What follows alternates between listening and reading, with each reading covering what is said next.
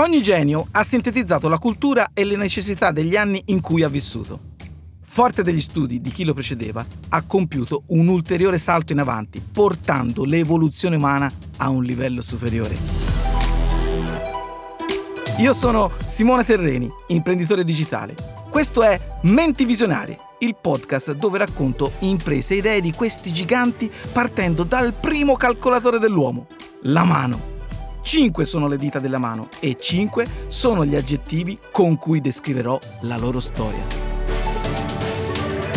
La persona geniale di questo episodio è nata a Kiev il 24 febbraio 1976 e ha trasformato definitivamente il concetto di messaggio. Sto parlando di Jan Kum.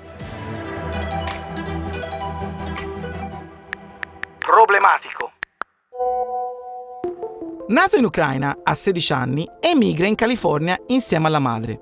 Lei ha una valigia piena di penne e taccuini, il materiale scolastico per il piccolo Jan. Il padre non li raggiungerà mai.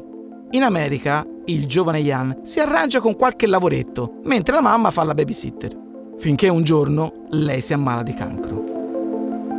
Continuano a sopravvivere grazie all'assegno di invalidità, rintanati in un piccolo appartamento ottenuto grazie a un'agenzia di sostegno sociale. Jan si iscrive alla San José University mentre lavora nel tempo restante. La sua passione però diventa l'informatica, che impara nel tempo libero da autodidatta.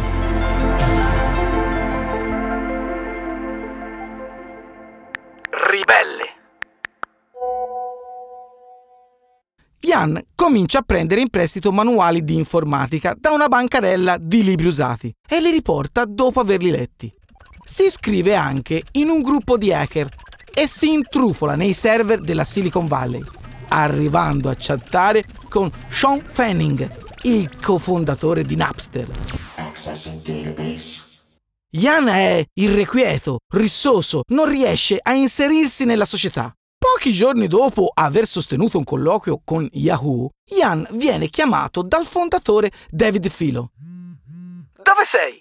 In aula! risponde Cum cercando di non farsi sentire dal professore. Che ci fai lì? disse Filo. Alza le chiappe e vieni in ufficio. Dopo un po' di esitazione, tra le urla del professore e lo stupore dei compagni, Yan Com si alza e se ne va.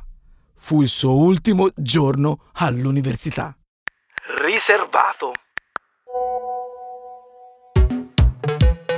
Dopo nove anni in Yahoo, le cose non vanno Così lui e il suo collega Brian Acton decidono di licenziarsi. Girano il Sud America per un anno e dopo un fallimentare colloquio con Facebook decidono di entrare nel mercato delle app. I social chiedono tanti dati.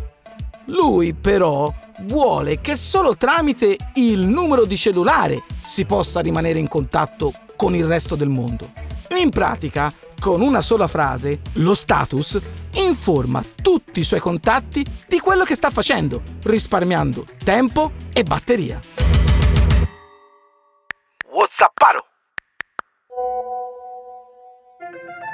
Nel febbraio del 2009 viene fondata la società WhatsApp. Kum passa giornate intere a costruire il codice utilizzando i taccuini della madre e a studiare i prefissi telefonici tramite Wikipedia. L'app spesso va in crash, ma lui non molla. Nel giugno del 2009 Apple lancia il sistema delle notifiche. Ogni volta che si cambia stato, si può avvisare tutto il proprio network gratis e in tempo reale. Ehi, come va? Io sono al lavoro. Vedendo che le persone rispondono ai vari stati, Kum capisce di avere involontariamente sviluppato un potente sistema di messaggistica. Anche se esistono già altri sistemi di chat, WhatsApp è l'unico basato solo sui cellulari. Milionario! Ian rilascia la versione 2.0 di WhatsApp con la messaggistica e la famosa doppia spunta blu. In brevissimo tempo l'app ha un successo strepitoso, ma essendo gratuita non ci sono i soldi per svilupparla. Cum e Acton non vogliono cedere al business pubblicitario, come hanno già fatto Google e Facebook. Alla fine, nel 2014, Facebook, la stessa azienda che aveva scartato Cum, annuncia l'acquisizione di WhatsApp per 19 miliardi di dollari. Cum firma questo accordo davanti all'agenzia di servizi sociali che aveva aiutato lui e sua madre quando erano in difficoltà. A soli 39 anni viene inserito dalla rivista Forbes tra i 100 uomini più ricchi del mondo. Jan Kum ha creato il sistema più diffuso di messaggistica del mondo. Un sistema che ha semplificato la vita a tutti noi.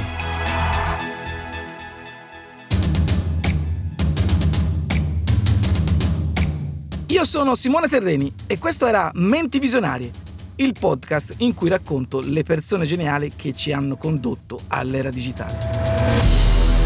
L'adattamento audio è di Francesco Marchi. Il fonico di studio e sound designer è Antonio Mezzada.